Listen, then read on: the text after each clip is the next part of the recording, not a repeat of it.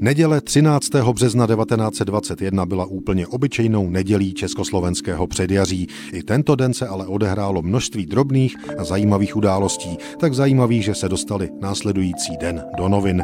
Lidové noviny například přinášejí zprávy převážně z Brna.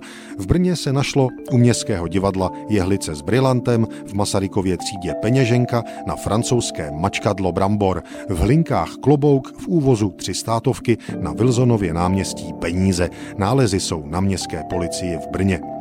Nebo nakažlivé nemoci na Moravě. V týdnu od 6. do 12. března zjištěn na Moravě jeden případ neštovic ve Slavičíně okres Uherský Brod, zavlečený ze Slovenska. Skvrnitý tyf se v té době vůbec nevyskytl. Takhle si před stolety pochvalovali lidové noviny, kdyby jen věděli, v jaké situaci budeme v roce 2021.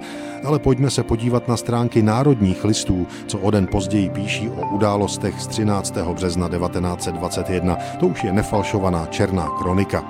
Přepaden. V neděli o půl jedné přepaden byl na Perštínově náměstí v Žižkově neznámým mužem 25-letý Jaroslav Švácha ze Žižkova, Harantova ulice číslo 6 a udeřen kamenem do úst. Šváchovi rozraženy byly oba rty, takže mu museli být i ve Vinohradské nemocnici sešity. Pachatel uprchl vyskočila z motorového vozu. V motorovém voze trati číslo 2 jela spálenou ulicí směrem k národní třídě 28-letá Božena Nováková, služebná ze Smíchova.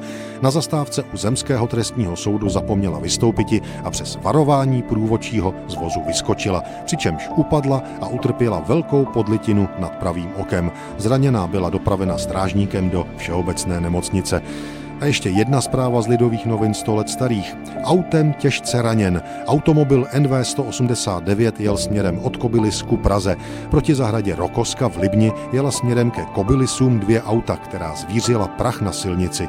Právě v tu dobu chtěl vrchní stavební revident Josef Landkammer z Prahy přejíti ulici. Byl zachycen a sražen automobilem NV 189. Šofér Antonín Krátký naložil zraněného na automobil a zavezl jej k lékaři v Kobylisích který uznal zranění Landkamerovo za těžké. A abychom věděli, v jakém počasí se u nás 13. března 1921 všechny tyto události odehrály. Se změněnou situací tlakovou trvá i pěkné sluné jarní počasí. Dnes v noci utvořila se v Praze mlha, čímž zmírněno bylo vyzařování teploty. Tato neklesla po delší době opět pod bod mrazu. Státní meteorologický ústav Praha 2 Karlov. Thank you.